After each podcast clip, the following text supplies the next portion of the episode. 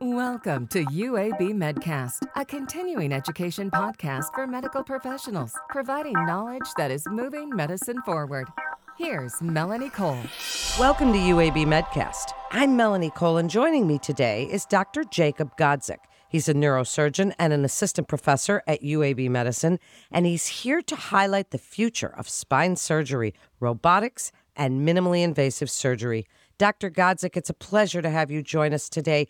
I'd like you to start by telling us a little bit about robotics and how the utilization of robotics has changed the landscape of medicine, in your opinion, and specifically spine surgery. Well, thank you, Melanie. Thank you for having me. I appreciate the time to chat with you about this a little bit. It's a bit of my passion, so I'm happy to share. You know, I can't say too much about how robotics has changed the whole landscape of medicine. It's been around for a really long time. But in terms of spine surgery, I think it's a really exciting time right now as it's just starting to kind of creep into our field.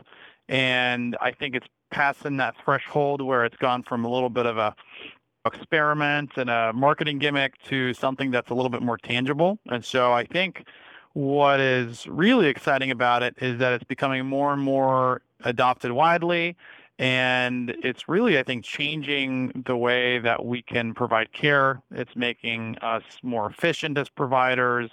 I think it's going to reduce the variability of surgeries. And I think it's really going to change spine surgery into the future in a really, really exciting way.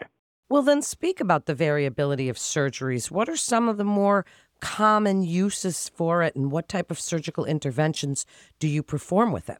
That's a great question. So, spine surgery has a lot of different procedures that are done, a lot of different surgeries. And one of the things that we perform very commonly for a variety of conditions, but back pain or for fractures or for other more complex diseases, is that we fuse segments.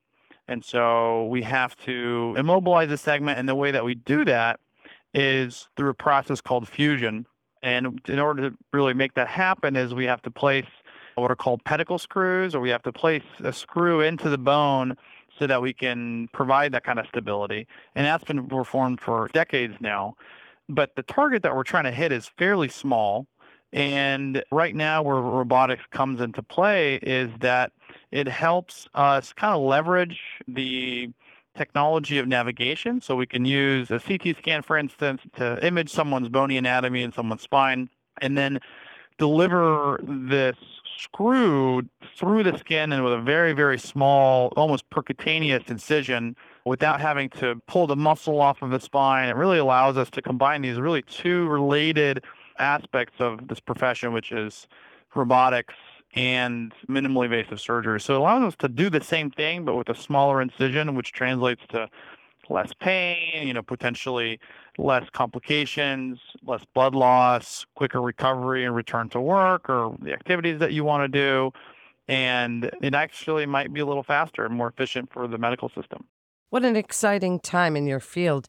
Dr. Godzik, as we're speaking to other providers, and this is relatively new in the world of spine surgery, Tell us a little bit about the learning curve involved and technical considerations for other providers. How much does the experience of the surgeon matter for these advanced techniques? That's a great question. I think that the learning curve is quite steep. And I always tell people that when we just started using robotics, at least in my training program, and we're using a new system, after 30 cases, we put a scientific seminar and a talk together, and my title was How to Increase the Stress of an Operation and Increase the Surgical Time by about two hours for the price of a million dollar robot. But that's changed. With experience, we've gotten a lot better. And so I think that using robotic techniques doesn't revolutionize what we do, but what it allows us to do, especially an experienced surgeon or experienced team, it can really make surgery just much more consistent. It can help do more complex surgeries with smaller potential errors or complications. So it's a very, very powerful tool, both in community practice, whether it's a community hospital or whether it's an academic teaching institution. Of course, surgeon skill and experience are very, very important. This doesn't eliminate that or doesn't eliminate the need for quality decision making and good judgment. But I think it really does take us and elevate us into a, another level of performance. And I think that's something that's going to be here to stay. And I think robotics are only going to get more and more powerful as we move forward in time. Is there any specific patient selection? I mean, is this for everybody or only a select group of patients that will help to achieve better outcomes when you're using these robotic technology? I think that it's pretty wide across the procedures that we do, but it does really right now with the spine robot, what it allows us to do is really right now just place pedicle screws. So it's really patients who have a need for fusion. So whether it's back pain or whether it's a fracture, for instance, something like that, that's very amenable to that. It's particularly useful for patients that are a little bit more heavy set because it allows us to really be very accurate and make smaller incisions, which decreases the rate of infection. But it's useful for across the board for all spine pathologies, which is great for degenerative conditions. It's not so much right now useful for decompressive procedures or anything else like that. It's mainly for the fusion and for the placement of the pedicle screw. So then where do you see it going in the future as it's pretty limited right now? For fusion surgery, where do you see it going or where do you hope it will go so that you can use it more widely in your practice? I think the reason that I'm really interested in this and am excited about it is I think that especially as everything changes, as AI technology becomes more commonplace, as we collect more experience with these more simpler robotic platforms, I think the future is very much on par with something out of a movie, out of like Prometheus, where you enter the surgical pod. I mean, that's not without, you know, that's within the realm of reality decades and decades from now. But I think within my career, within our lifespan, I think we'll see these robots becoming slightly more, maybe a little bit more autonomous.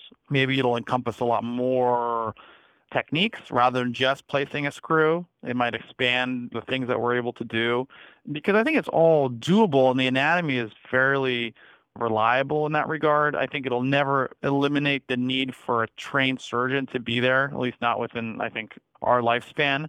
But I think the growth will be very, very rapid in the next coming decades. And I'm excited to be part of it. And I'm excited to see what we're able to achieve. And really, more importantly, what we're able to really provide our patients, maybe again, more reliably and having more reduced variability of outcomes and even smaller and smaller incisions and more minimally invasive operations.